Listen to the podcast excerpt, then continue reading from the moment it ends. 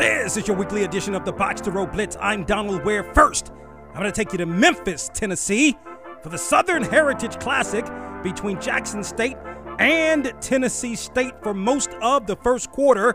There was no score, but then with Jackson State driving towards the end of the first. From the TSU 14, Sanders rolls to his right, buying time, fires a man open at the 10. He's at the 5, dives, touchdown,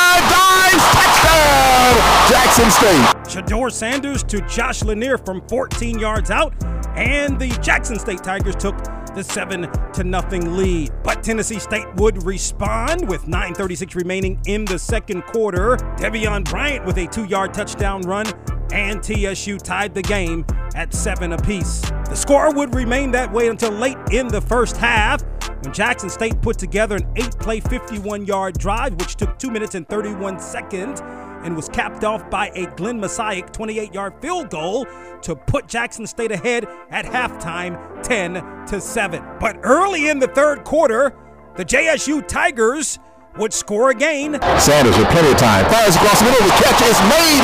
He's at the 40. He breaks a tackle. Takes it to the 20, 15, 10, 5. Touchdown. Jackson State. Sanders to Keith Corbin for 67 yards. Jackson State would take a 17 to 7 lead.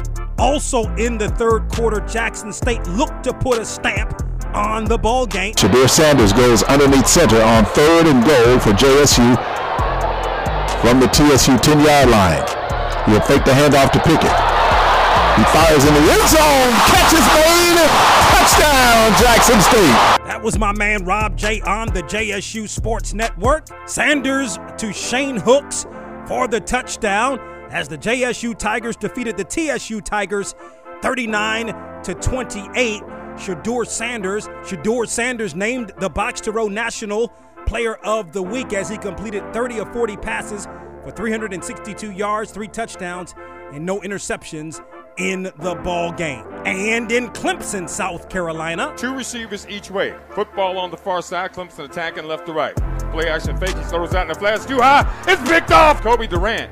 Durant make the interception, and if Durant could have stayed on his feet, he it would have gone. been a pick six. Yeah, yes, indeed. And how about another one? Play action fake, looking long, throwing long. Got a man out there. It is intercepted by Decobie Durant. Two interceptions for box to row All American.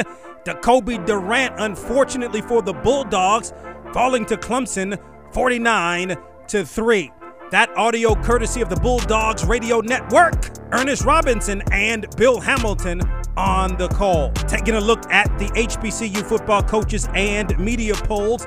In the coaches poll, Alabama A&M remains number 1, receiving all but two first place votes. Jackson State continues to rise in the polls, coming in at number 2 and receiving a first place vote. Arkansas Pine Bluff is number 3, North Carolina A&T is number 4, and Florida A&M is number 5. 6 through 10 looks like this. North Carolina Central, Southern, South Carolina State, Alcorn State, and tied for 10, Grambling and Prairie View A&M. In the media poll, again, Alabama A&M number one, followed by Jackson State number two, Arkansas Pine Bluff number three, North Carolina A&T number four, Florida A&M is number five. Six through ten looks like this: North Carolina Central, Southern, Alcorn State, South Carolina State, and Prairie View A&M.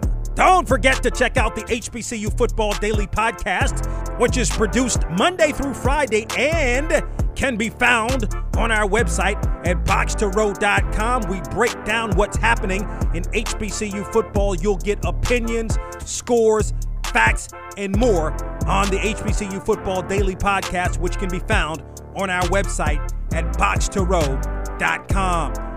From the press box to press row, the radio show airs weekly on radio stations across the country, as well as Friday, 7 p.m. Eastern, 6 p.m. Central Time, and 4 p.m. Pacific Time on ESPNU Radio on Sirius XM, which is channel 84. For the entire list of the HBCU coaches and media polls, to listen to the show, or for more information, log on to boxtorow.com.